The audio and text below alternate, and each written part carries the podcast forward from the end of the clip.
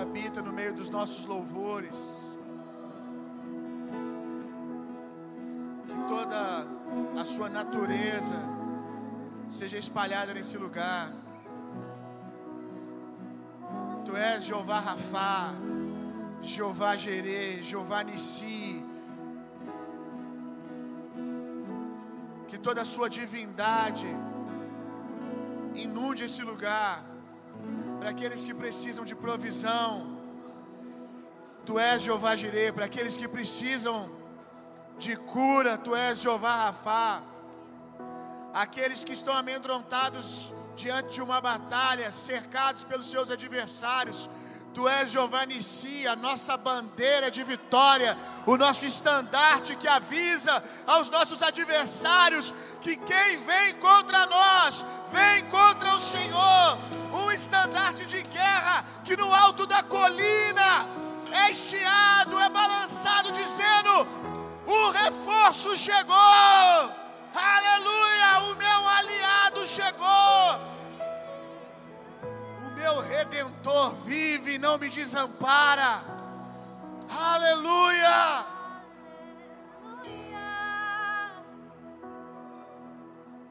Jesus, tu tens todas as menções feitas acerca de quem o Senhor é na velha aliança. Tu tens tudo isso em si mesmo, Jesus. Tu és nome sobre todo nome. É aquele que tem toda a autoridade, todo o poder. Que o peso da sua glória desça nesse lugar, esmagando, quebrando todo jugo, destruindo correntes que oprimem mentes, que oprimem corações, que destroem famílias, cadeias que há anos tem aprisionado a mente, a história, a família, os sonhos de pessoas nesse lugar. Peso da tua glória, nós ousamos fazer menção do nome do Senhor. E toda vez que fizeram menção do seu nome na história, gerações foram impactadas, maldições se converteram em bênção. Por isso nós fazemos menção do seu nome, Jesus, Jesus, Jesus, Jesus, Jesus, Jesus, Jesus. Ouça isso, depressão. Ouça isso, tristeza. Ouça isso, morte. Jesus, Jesus, Jesus, Jesus, Jesus, Jesus. Esse é o nome que envergonhou principados e potestades. Jesus, Jesus. Aonde está a nossa confiança? Aonde está a nossa segurança? Aonde está a nossa casa? Aonde está a nossa família? Na rocha cortada sem auxílio de mãos, que despedaçou a estátua dos impérios, a rocha que nós edificamos a nossa casa, no mais alto lugar, aonde as tempestades podem ventar forte, mas não podem nos alcançar e nos derrubar. A nossa casa está na rocha. Jesus, Jesus, Jesus, aleluia. Jesus, nossa salvação. Jesus, nossa justiça. Jesus, nossa sandália. Ah, Jesus, Jesus, nossa espada, nosso escudo. Jesus, a nossa armadura. Jesus, nós estamos escondidos e guardados no Senhor.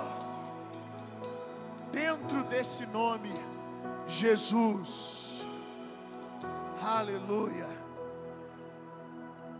É o Senhor que habita no nosso meio. A quem temeremos? Tudo isso é para lembrar a sua alma. Tudo isso é para pregar para a nossa alma. Por que, que você está angustiada, alma? Por que, que você está abatida, cabisbaixa? Por acaso se esqueceste? Quem é Ele? Quem é aquele que nós somos um com Ele? Ei, alma, levante a cabeça, olhe para os montes, de onde vem o nosso socorro. Ei, alma, não se esqueça de cada livramento que você ouviu, não se esqueça de cada laço que Ele te livrou.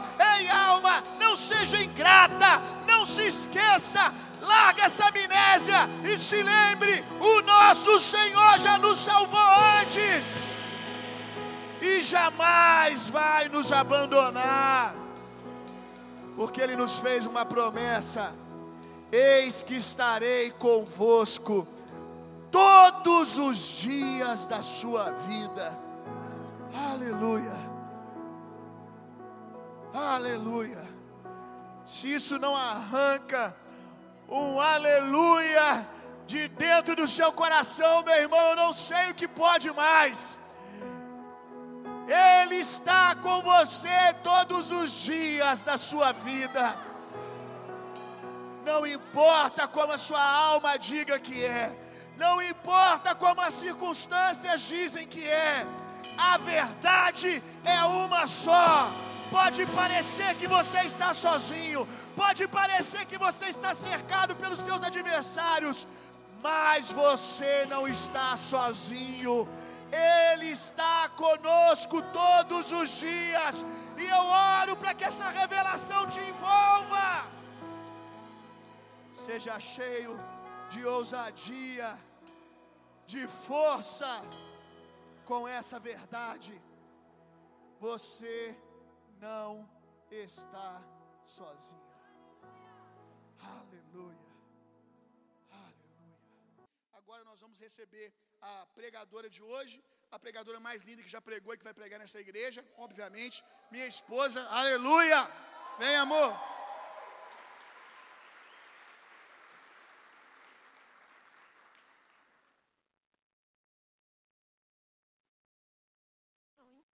Oi? Aê. Aê. Boa noite, gente. Graça e paz, vocês estão bem? Vocês estão bem, gente? Glória a Deus! Que bom estar aqui com vocês hoje. A gente está seguindo aí na nossa série sobre matérias da escola.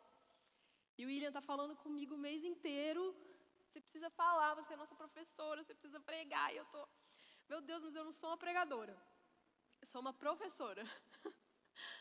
Mas com muito custo consegui estar aqui com vocês hoje. Glória a Deus por isso, pela oportunidade de pregar a respeito do Evangelho.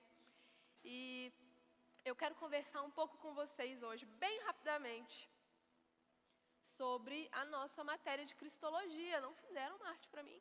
Oh, muito bom. Muito bom. Isso, por favor. Eu quero falar com vocês sobre Jesus Cristo. Cerca de uns dois meses atrás, eu estava vindo para a igreja, eu estava de Uber, e aí o Uber viu que eu estava vindo para a igreja, ele falou assim: Você está indo para a igreja, né? Eu falei: Tô. E ele disse: Então vamos ter uma conversa aqui. A introvertida que há em mim, né? Palpitando.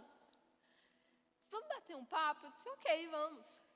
Ele falou: Outro dia eu estava na rua e eu recebi um panfleto e nesse panfleto tinha uma pergunta que me deixou muito pensativo. Eu estou com ela aqui na minha cabeça remoendo isso. Eu quero ver se você vai saber me responder. E ele disse: nesse panfleto estava escrito quem é Jesus. Você sabe quem é Jesus? E naquela hora ali eu me senti né, meio que os discípulos ali em Cesareia de Filipe com Jesus, aquele momento em Mateus, no capítulo 16, em que ele diz: E vós, quem dizeis que eu sou? A gente teve um papo muito legal naquele dia, mas esse não é o tipo de pergunta da qual a gente consegue escapar facilmente, não é verdade?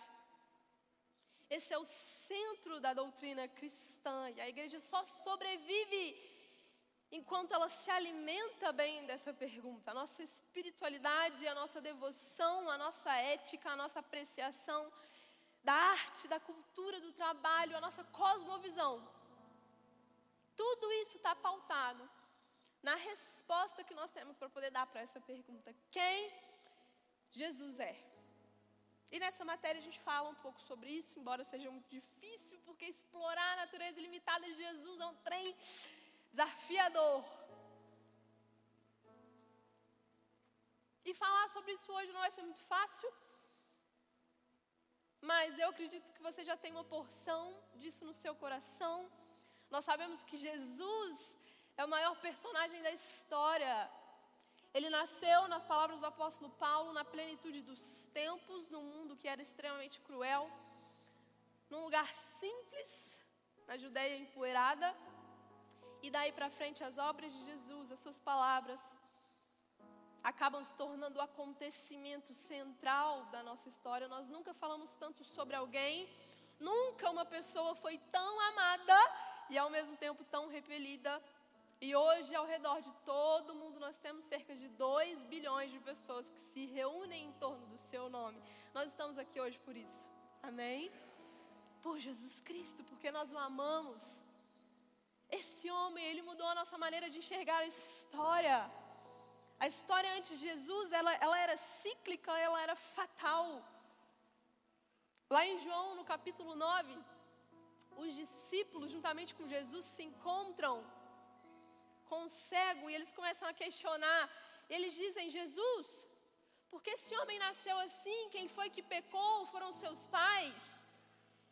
Jesus diz: Ninguém pecou para que ele nascesse assim, ele nasceu dessa forma para que nele se manifestasse a glória e o poder de Deus. Ele estava dizendo basicamente: não interessa o que aconteceu com ele, não interessa como ele chegou até aqui, o que interessa é que a história dele vai ser mudada a partir desse momento.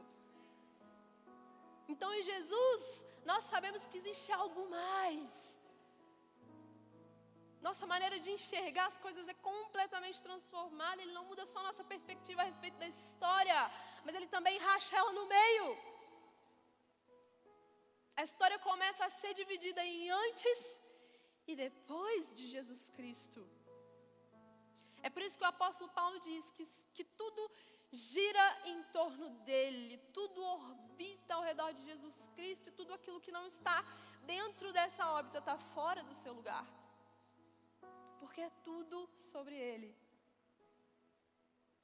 Eu quero que você vá comigo lá no Evangelho de João,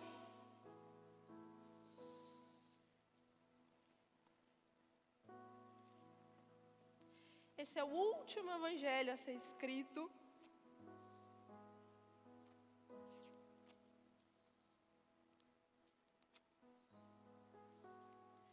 João tinha um propósito muito bem definido quando ele escreveu esse evangelho. Ele escreve isso no momento em que a divindade de Jesus Cristo começa a ser atacada e falsos mestres tentavam combater essa verdade gloriosa. Então João escreve esse evangelho com um intuito bem claro, né, de expressar que Jesus é o próprio Deus e que todo aquele que crê em Cristo tem, recebe a vida eterna. Então ele abre esse registro de uma maneira muito diferente dos outros evangelistas. Alguém aqui já assistiu The Chosen? Eu não sei se vocês já assistiram o primeiro episódio da segunda temporada, acho que é isso mesmo. Quem assistiu aí lembra. Mas a gente é, é, colocado de frente justamente com esse momento, o momento em que João está começando a escrever esse evangelho. Então ele começa ali a recolher relatos e num determinado momento ele se assenta com Maria, ele começa a conversar com ela e ela fala: "E aí, por onde você vai começar?" E ele diz: "Eu não sei, eu queria começar do começo." E ela: "Então, tudo bem, vai começar do nascimento." Ele, não, não, não, antes disso, eu queria começar antes. Ela, então, você vai falar sobre a ancestralidade dele, vai falar sobre genealogia. Ele diz, não, acho que Mateus já está fazendo isso. Ela fala, então, Abraão, as promessas que Deus fez para Abraão. E ele diz, não antes ainda, porque Jesus disse que antes de Abraão ele já era. E ela diz, ah, então já sei, pelo jardim. Começa pelo jardim. E ele fala: Não, não, ainda não é isso. O que, que tinha antes do jardim? E aí, essa é a maneira como ele começa. No princípio era aquele que é a palavra. Ele estava com Deus e ele era Deus. Estava com Deus no princípio, todas as coisas foram feitas por intermédio dele. Sem ele, nada do que existe teria sido feito. Nele estava a vida e esta era a luz dos homens. A luz brilha nas trevas e as trevas não a derrotaram. Olha só que interessante, né? Ele quer realmente levar a gente, transportar a gente para aquele momento da criação. Ele está dizendo antes que tudo tivesse um começo, o Verbo já existia. Ele é eterno, ele é divino. E Ele está conosco através dos tempos. Em Gênesis, Ele não é apenas o agente da criação, Ele não é apenas a palavra que sai da boca de Deus para criar tudo e todas as coisas. Ele também é o cordeiro no altar de Abraão. Em Êxodo, Ele é o cordeiro pascal. Em Levítico, Ele é o nosso sumo sacerdote. Em Números, ele é a nuvem que guia o povo de dia e a coluna de fogo à noite. Em Deuteronômio, ele é a nossa cidade refúgio. Em Josué, ele é o laço vermelho na janela de Rabi. Em Juízes, ele é o nosso juiz. Em Ruth, ele é o nosso parente redentor. Em 1 e 2 Samuel, ele é o nosso profeta confiável. Em Reis e Crônicas, ele é o nosso soberano. Em Esdras, ele é o nosso escriba fiel. Em Neemias, ele é o reconstrutor. Em Esther, ele é como Mordecai assentado no portão fielmente. Em Jó, ele é o redentor que vive para sempre. Em Salmos, ele é o nosso pastor e nada nos faltará. Em Provérbios e Eclesiastes, ele é a nossa sabedoria. Em Cantares, ele é o amado, belo noivo. Em Isaías, ele é o servo sofredor. Em Jeremias e Lamentações, Jesus é o profeta que chora. Em Ezequiel, ele é um maravilhoso homem de quatro faces. Em Daniel, ele é o quarto homem da fornalha. Em Oséias, ele é o homem que fica enquanto a esposa é infiel. Em Joel, ele é aquele que batiza com espírito e fogo. Aleluia! Em Amós, ele leva os nossos fardos. Em Obadias, ele é o nosso Salvador. Em Jonas, ele é o grande missionário que leva ao mundo a palavra de Deus. Em Miqueias, ele é o mensageiro dos pés formosos. Em Naum, ele é o vingador. Em Abacuque, ele é o sentinela que sempre ora por reavivamento. Em Sofonias, ele é o Senhor poderoso para salvar. Em Amós, Ele é aquele que restaura a nossa herança perdida. Em Zacarias, Ele é a nossa fonte. Em Malaquias, Ele é o Filho da justiça. Isso é só no Antigo Testamento, meu querido. Porque você dá para Ele mais 400 anos e aí a gente se encontra com Ele aqui no Novo Testamento, não só como Deus, mas como nosso Messias.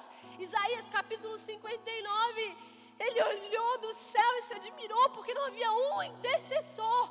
Então, do seu próprio braço veio salvação e a sua própria justiça o susteve. Ele veio até nós.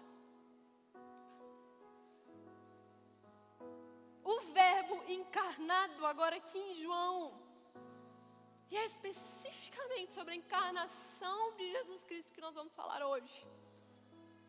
Lá em 1 João, no capítulo 4, no versículo 2, ele diz que todo espírito que confessa que Jesus vem em carne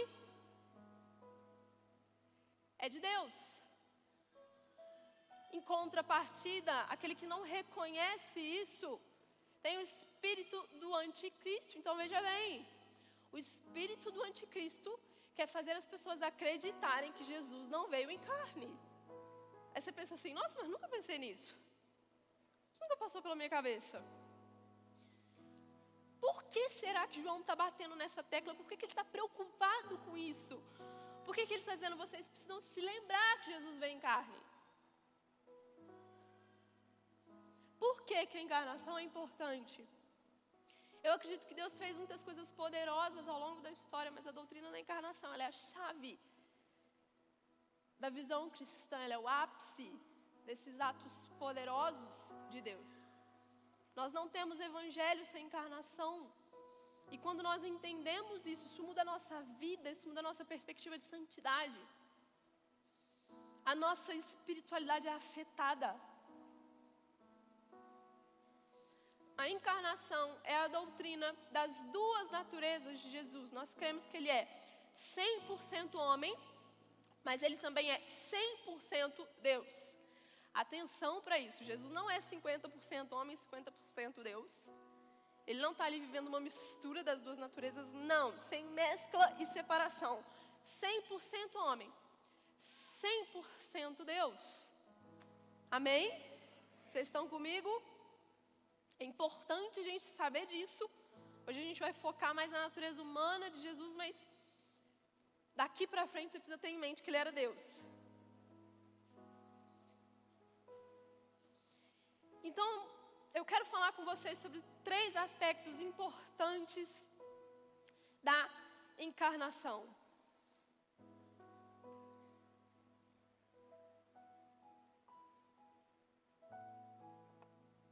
Primeiro, primeira coisa que torna a encarnação extremamente importante, uma coisinha chamada substituição. No Éden, quem era o nosso representante? Quem era a nossa forma? Esse cara chamado Adão. Quando Adão peca, toda a nossa natureza, ela é corrompida. Então, quando você chega ali no berçário, numa maternidade, você vai ver várias criancinhas ali, vários bebezinhos. Uma carinha de joelho mais bonitinha que a outra. Tudo caído. Tudo com a natureza já corrompida. Porque nós nascemos com uma inclinação. Santo Agostinho dizia que o coração do homem é como uma flecha, que ele vai em direção a um alvo que enquanto esse alvo não é consertado, a gente vai em direção ao alvo errado. Algumas pessoas dizem: não, o ser humano é bom. É um meio que o corrompe. Uhum, essa pessoa não tem filhos. Deixa uma criança crescer no automático. O que, você acha que vai acontecer? Ela vai virar uma pessoa de bem? Uma pessoa ética? De maneira nenhuma. Ela vai se tornar egoísta, ela vai prejudicar outras pessoas. Porque nós nascemos com uma inclinação. Às vezes eu olho para o Tito e falo, meu Deus, Adãozinho. Vou te pegar, seu Adãozinho. Espera só mais uns anos. Eu falo com ele, a gente precisa orar para esse menino aceitar Jesus. Esse menino precisa de redenção. Eu posto ele todo bonitinho nos stories, né? mas tem a vida por fora dos stories. E fora dos stories tem um pecadorzinho miserável. Que precisa ser corrigido, né? Enquanto ele não aceita Jesus, a gente está ali guiando ele pela lei. Mas em nome do Senhor vai chegar um momento que ele vai dizer: A minha vida é do Senhor, vai se render a Deus e aceitar esse sacrifício. Mas nós precisamos passar por esse processo. Por quê? Porque lá no começo a nossa forma pifou. E hoje a gente nasce com isso que nós chamamos com um termo técnico de pecado original. Ah, então isso é injusto. Você não acha? Adão errou e eu nasci condenado. Romanos capítulo 5, versículo 18 por meio da falta de um. Todos foram condenados, mas por meio de um ato, de um ato de obediência, de um só homem, todos aqueles que creem recebem da graça e do dom da vida e da justiça. Glória a Deus. Adão errou e todos foram condenados, mas Jesus obedeceu e todos os que creem nele são justificados. Eu não estava no Éden, eu herdei a culpa, mas eu também não estava no Calvário, eu herdei a graça. O que, que é a salvação? A salvação é quando nós somos tirados dessa descendência de Adão e colocados dentro da descendência de Jesus Cristo, nós nascemos de novo dentro dessa natureza incorruptível. Amém? Está comigo? É por isso que Jesus é chamado de o último Adão. E que, como um homem foi quem errou lá no começo, só um homem poderia consertar a bagunça. E aí, como eu disse para vocês, Isaías 59. Deus olhou viu que não havia um intercessor, então do seu próprio braço veio justiça. De onde vem esse homem? Ele é enviado pelo Pai. Só que diferente de nós, Jesus não tem esse pecado original. Ele vem como uma folha em branco, mas ele é tentado em toda sorte de coisas, nós já aprendemos isso daqui. Então, quando nós olhamos para a cruz, nós, temos uma substituição acontecendo. A gente tem um representante de homens, um homem de carne e osso que nunca havia pecado, recebendo naquele momento toda a ira de Deus, porque ela precisava cair em algum lugar. Meu irmão, você já assistiu um jornal? Você já ficou bravo assistindo um jornal? Sei lá, ouvindo da Atena? Fica indignado. Eu estava vendo esses dias é, o caso daquele menininho que uns anos atrás foi arrastado pelas ruas do Rio de Janeiro porque ficou preso num cinto de segurança. Sequestradores, né? É, ladrões. Sequestradores não. É, roubaram o carro da mãe dele, ele estava no banco de trás, não conseguiu sair, então ele ficou pendurado do lado de fora pelo cinto. E ele foi arrastado quilômetros e quilômetros e quilômetros e quilômetros. E eu estava vendo um documentário do Brasil Paralelo em que eles estavam falando sobre isso. E o promotor estava dizendo, estava horrível. Quando a gente viu as fotos, ele estava dilacerado. Sei que muita gente aqui não tem estômago para isso. Mas eu quero que você pense nisso. Esses homens, eles foram liberados, eles não estão presos. Você se indigna? Agora pensa Deus. Todo-Poderoso, olhando para a joia da sua criação, isso tudo acontecendo, como Deus se sente? Então essa ira precisava ser derramada, isso precisava desaguar em algum lugar, isso vai cair sobre quem? Jesus Cristo pendurado numa cruz. Naquele momento, quando Deus olhou dos céus, Ele viu todos esses pecados naquele corpo todos esses pecados, o abuso, a infidelidade, maledicência, tudo ali sobre Jesus Cristo, o único que não havia feito nada de errado. O meu e o seu pecado.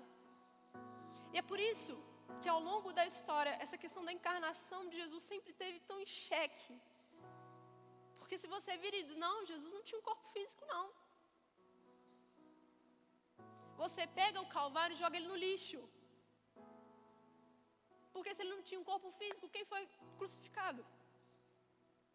Vocês entendem do que João está falando ali na primeira epístola dele? Por que, que o anticristo quer fazer com que a gente se esqueça disso? Segundo aspecto da encarnação que nós precisamos nos lembrar: pessoalidade. Nós nos relacionamos com Deus muitas vezes como se Ele fosse imóvel. Então a gente vai até Ele, a gente entra num momento espiritual, nós oramos. Espero que você faça isso. E aí depois você sai desse momento espiritual, se esquecendo de que Ele é o quê? Emanuel. Deus conosco. Ele foi chamado dessa maneira. A encarnação é importante porque ela fala de um Deus que está em movimento, que não está estático, parado num tempo, mas ele está se movimentando. Ele é um Deus que ouve, ele é um Deus que fala, ele é um Deus que se comunica. E ele é pessoal, ele se envolve. Muitas vezes nós não relacionamos, nós não nos relacionamos com ele como um Deus que veio até nós. Eu acho interessante, como eu disse, João fazendo questão de reforçar isso, né? Jesus, como esse Deus que estava ali na criação, você consegue imaginar isso? Ele disse: haja luz e houve luz. Ele estava lá, ele estava ali naquele momento, mas ele também esteve ali andando entre aqueles homens. Gente, o cristianismo é um abuso. É uma loucura mesmo, é um escândalo, como diz o apóstolo Paulo. Porque é a história do Deus vestido de carne. Tudo que foi feito foi feito por meio dele. Aquele menino que nasceu de uma virgem e foi colocado numa manjedoura. Ele era nada mais, nada menos do que o agente da criação. Ele fez o universo do nada, 93 bilhões de anos-luz de diâmetro. Sabe o que isso quer dizer? Se você conseguisse voar na velocidade da luz, você ia demorar nessa velocidade mais ou menos 93 bilhões de anos-luz para poder ir de uma ponta a outra do universo. E ele fez isso por meio da palavra. Tempo atrás eu descobri que nenhuma gota de orvalho é parecida, é idêntica à outra. Um fio de cabelo da nossa cabeça é mais complexo do que toda essa cidade de Juiz de Fora. Então, quando a gente fala da encarnação, a gente está falando de um Deus que não vê limites, não encontra limites para nos encontrar e nos salvar. O Verbo encarnado, ele ensina que o Deus que nós servimos não mede esforços para vir atrás de nós. Ele nos persegue. Você está sentado aqui, querido, você acha que você encontrou Deus? Deixa de ser bobo, foi Ele que te encontrou. Foi Ele que te atraiu, te amarrou com cordas de amor e te trouxe para cá. É por isso que você está sentado aqui hoje. Ele te ama tanto que ele se tornou um homem, ele habitou. Ele viveu como homem, ele morreu como homem, ressuscitou como homem e vai ser um homem por toda a eternidade, porque ele escolheu te amar. Você consegue pensar nisso? Tem um homem agora, neste momento, assentado à destra de Deus, intercedendo por você. Isso é poderoso demais, querido. Salmo 139, verso 7. Para onde eu posso ir? Onde eu me esconderei da Sua presença? Se eu subo aos altos céus, o Senhor está lá. Se eu desço ao mais profundo abismo, o Senhor também me persegue. Ele te acha, querido. Eu sempre me lembro de Agar quando eu penso nisso. Agar, uma mulher lá do Antigo Testamento, que foi usada para poder gerar um filho de Abraão. E depois disso ela foi abandonada, largada, e num determinado momento da sua vida, ela se encontrou num deserto empoeirado. Não sei se você está aqui hoje, Agar. Num deserto empoeirado. E ela, a Bíblia fala que ela se assentou perto de uma fonte, já sem aguentar mais, quase que pedindo a morte. Com o seu filho nos braços. Abandonada pelas pessoas que deveriam protegê-la.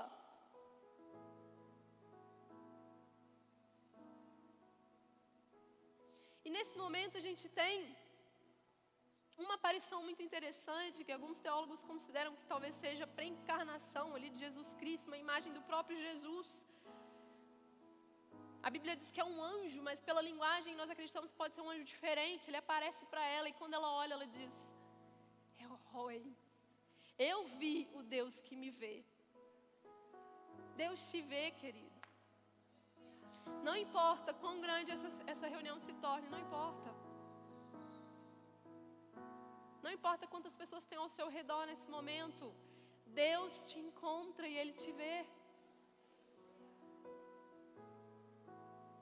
Você pode estar passando por coisas que talvez os seus amigos não saibam, talvez o seu cônjuge nem tenha se dado conta. Mas Deus está consciente do seu problema, Deus está consciente do que está acontecendo na sua vida. Ele sabe exatamente o que está no seu coração. E você pertence à família dele, à família de Deus. Ele quer cuidar de você. Chega de andar achatado, esmagado por um complexo de inferioridade, porque você é herdeiro de Deus e cordeiro com Jesus Cristo. Você tem o seu nome escrito no livro da vida. O que você tem vale mais do que todas as riquezas do mundo.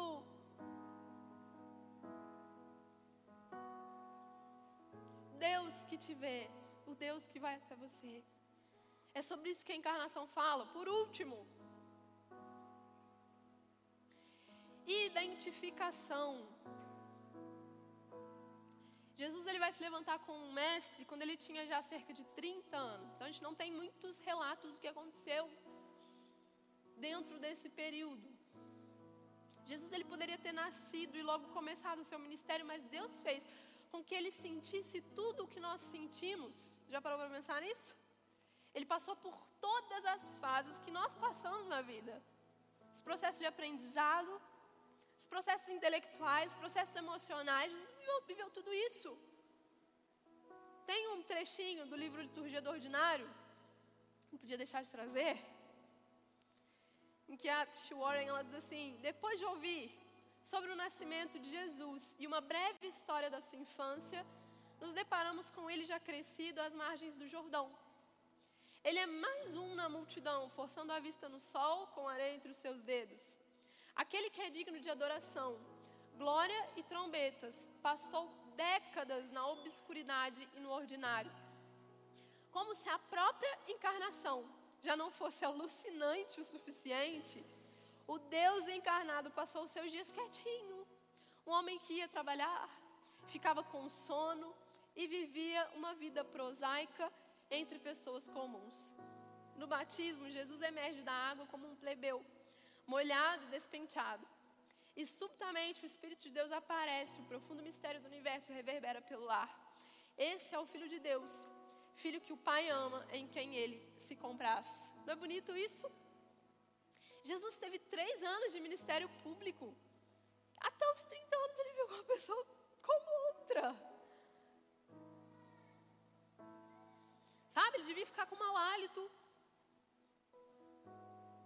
Ele comia, bebia, ele sentia fome, ele sentia sono. Como qualquer um de nós. Isso nos diz algo muito importante. Isso nos diz que Deus ama o ser humano. Deus ama a nossa carne, Deus ama a humanidade. Um dia Ele vai glorificar o nosso corpo, mas Deus não tem problema nenhum com as coisas materiais. Uma prova disso é que quando Jesus voltar, a terra não vai explodir. Você sabia disso? Quando eu era criança, eu achava que a volta de Jesus ia ser tipo isso, a terra explodindo. E a gente ia morar no céu. Tudo errado. Você sabia que a nossa eternidade vai ser aqui, na terra? Tá chocado? Tá passado?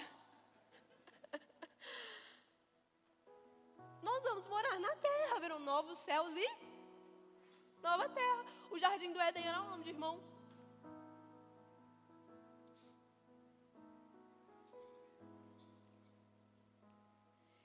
Por aqui que a gente vai ficar.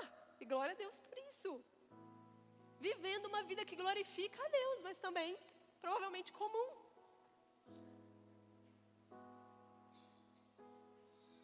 E Deus ama isso de fato. Né? Nós temos outros símbolos materiais para poder representar coisas divinas, a ceia, o pão, o vinho, o batismo, o mergulho nas águas.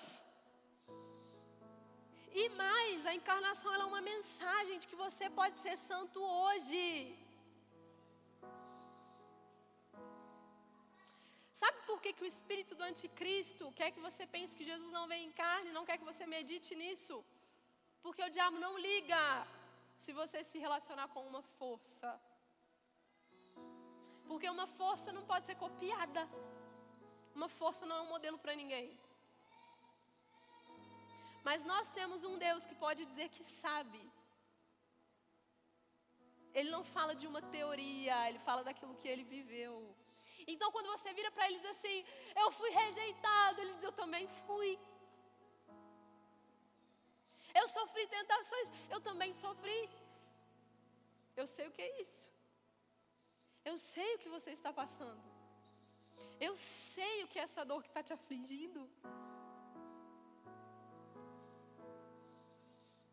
E ele é completamente homem para poder virar para você hoje e dizer: toma a sua cruz, me segue. Seja como eu. Tem em você o mesmo sentimento que há em mim. Tem um livro que eu gosto muito chamado Manso e Humilde. E o autor diz que Jesus ele veio para poder ensinar a gente a ser gente. Ele veio para poder reumanizar os desumanizados. Então, como que a gente aprende a ser ser humano olhando para Jesus? Na verdade, o padrão é aquele lá. Na verdade, o padrão certo é da outra face. O padrão correto é andar a segunda milha. O padrão correto é andar como servo. O pecado ele nos distorce, ele nos bagunça, mas com Jesus a gente aprende a ser o que nós fomos chamados para ser de verdade. Se você tem dificuldade para poder andar em santidade, pode ser que você não esteja se identificando com Jesus, pode ser que você esteja se esquecendo de que você tem um modelo. Pode ser que você não esteja se lembrando do que significou a encarnação.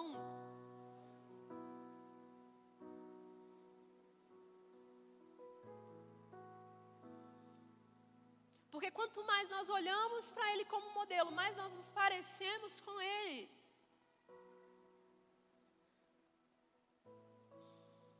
E mais, eu quero te lembrar que todas as coisas que Jesus fez aqui, Ele fez como homem. Filipenses capítulo 2, porque embora sendo Deus, não usurpou ser como Deus, mas antes Ele virou um homem, Ele foi um homem. Então, às vezes, você olha para os milagres de Jesus e pensa assim: ah, mas é porque ele era Deus. Às vezes, você olha para a vida santa de Jesus e pensa, mas é porque ele era Deus. Você olha para os ensinamentos e, ah, mas também ele era Deus. Ele fez como homem. E como homem, ele podia ter feito o que Adão fez e tropeçado. Mas como o apóstolo Paulo diz lá em Filipenses capítulo 2, ele decidiu ser obediente, ele foi obediente até a morte de até o final, querido. Um exemplo. Um modelo. O que Jesus fez, ele fez porque ele era um homem cheio do Espírito Santo. E ele disse que esse mesmo Espírito está disponível para nós, para que nós façamos obras o quê? Maiores. Se ele estivesse como Deus, ele iria, ele iria dizer isso? Vai, vai, faz, faz obras maiores do que eu fiz. Vá à minha frente. Você pode estender as mãos sobre uma pessoa e ela ser curada. Você pode orar por uma pessoa e ela ser liberta. Por quê? Porque o mesmo Espírito que estava sobre ele está sobre nós. Eu acho muito interessante, porque tem lá em Gênesis uma pergunta que ecoa e ela fica ecoando por muitos capítulos. Que acontece quando o homem peca, quando o homem cai. E a primeira pergunta que Deus faz é: Onde está Adão? Onde está você? Onde está o homem? No Novo Testamento, Jesus tem um encontro com Pilatos e ele diz: Eis aí o homem. Vocês não estavam procurando? Pois agora o homem está aqui. Olhemos para Jesus, meu querido. Eu quero que você fique de pé. Eu disse que eu ia ser rápida. Gostaram, né?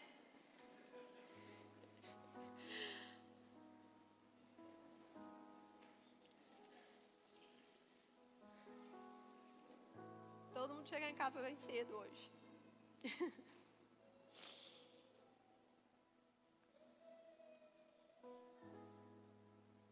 Deus quer fazer morada em nós. Às vezes você pode estar pensando assim, ok, mas e agora Jesus está lá no céu? Mas Ele nos disponibilizou o Espírito e Ele disse que seria melhor. Ele disse: Eu não for, Ele não virá e vocês precisam dele.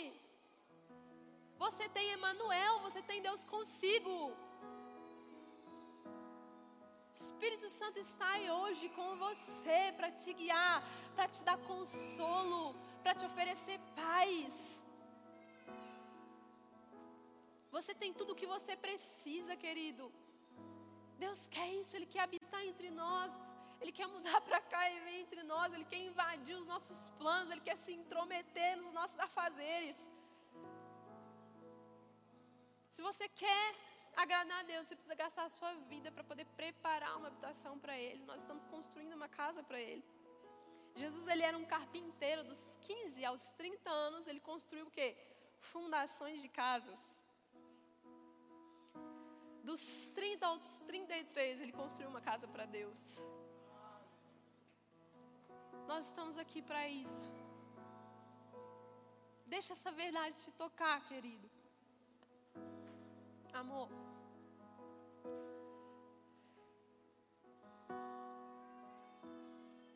Você.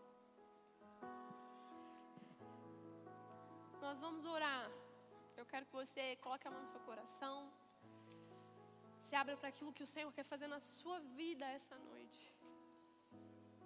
Obrigado, Jesus, por tão grande declaração de amor que é o Evangelho. Obrigado, Jesus, por ter andado de ponta a ponta na história, se revelando de tantas maneiras, só para poder nos resgatar. Aleluia, Jesus. Obrigado, Jesus. Porque hoje nós podemos olhar para o Senhor e dizer que é possível. Porque nós temos um Deus que se fez carne, um Deus que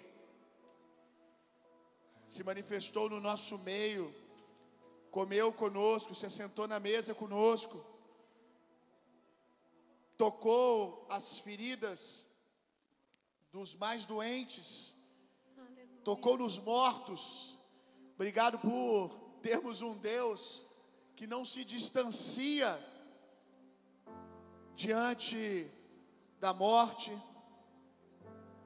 diante do pus da enfermidade, como eram os homens da velha aliança, mas um Deus que toca a morte para trazer vida. E hoje nós oramos para que, no nome de Jesus, o Senhor nos toque.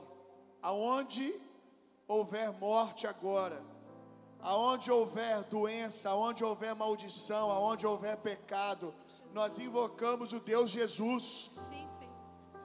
O Deus que aonde toca, Ele transforma, e quem toca nele recebe vida e virtude, recebe poder. Um Deus que andou no meio dos homens, e uma mulher que deveria ter ficado escondida, leprosa no arraial, cheia de vergonha, olhou para esse Deus andando e disse: Eu preciso tocar nele. Se sentiu convidada, mesmo doente, amaldiçoada, a tocar nesse Deus. Nós expulsamos desse lugar todo espírito de condenação, de acusação, de vergonha, que talvez esteja aprisionando alguém nos arredores, nos cantos, impedindo de tocar Jesus, dizendo: Você não, você não merece, não é para você. Mas foi para pessoas como você que esse Deus se fez carne. Foi para pessoas como você que esse Deus quis andar na terra. Para que você pudesse olhar para Ele e se sentir convidado, convidada a receber vida, a ter comunhão, em nome de Jesus. Aonde você está nesse lugar, seja tocado agora pelo amor de Deus. Você que hoje, você que hoje nesse lugar, ao ouvir o Evangelho, ao ouvir essa palavra, disse: Eu preciso ser tocado por Jesus. Eu preciso tocar em Jesus. Eu não quero mais ficar olhando de longe. Eu não quero mais deixar vergonha, condenação, acusação me deixando distante dele. Chega.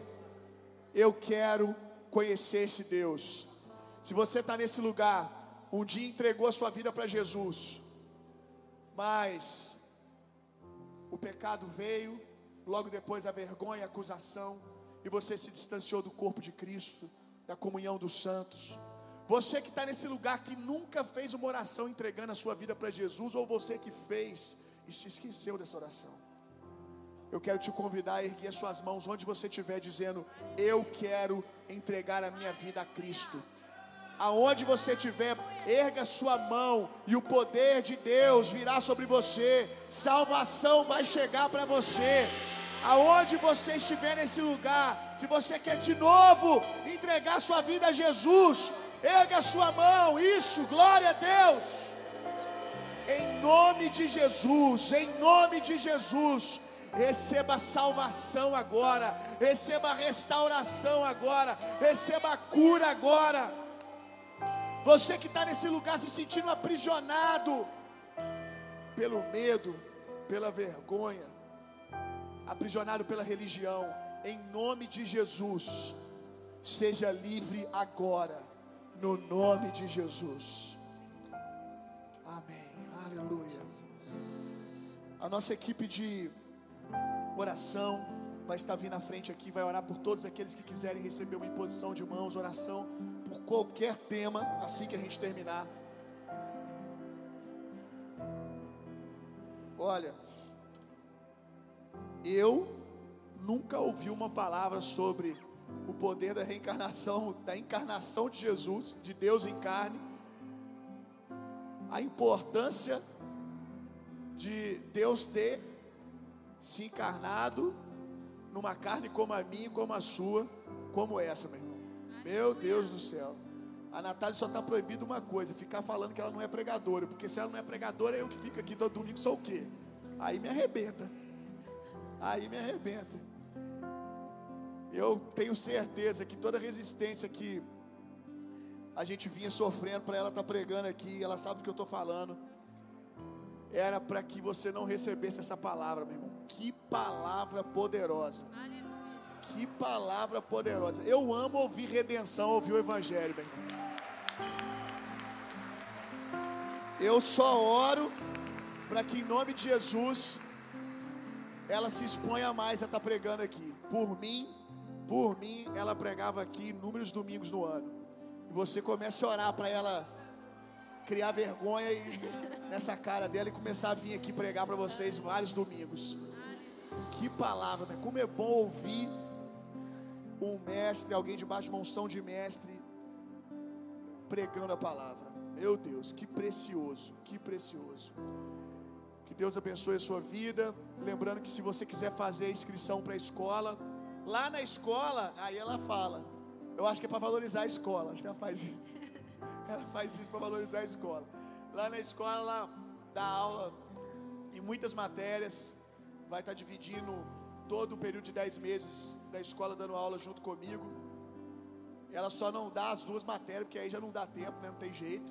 Mas por mim ela podia dar todas as matérias. Eu estou muito abençoado quando ela ensina. Você que quer estudar na nossa escola, lá no balcão de conexão da igreja, ali na saída tem uma plaquinha. Você pode procurar alguém que vai estar lá, que vai te dar informações sobre a escola. Está estudando com a gente durante 10 meses, aulas todas as quintas-feiras à noite. Vai ser um tempo poderoso para você e para sua família. Amém? Faça assim com as suas mãos. Que o amor de Deus, que a graça de Jesus Cristo, que o consolo, poder e a personalidade do Espírito Santo sejam em vocês e através de vocês, hoje e sempre. Vão e tenham uma semana sendo profundamente, intensamente amados por Deus. Vão, transformem o mundo e reinem vida. Deus abençoe. Uma semana poderosa. Pode sair do seu lugar. Qualquer motivo de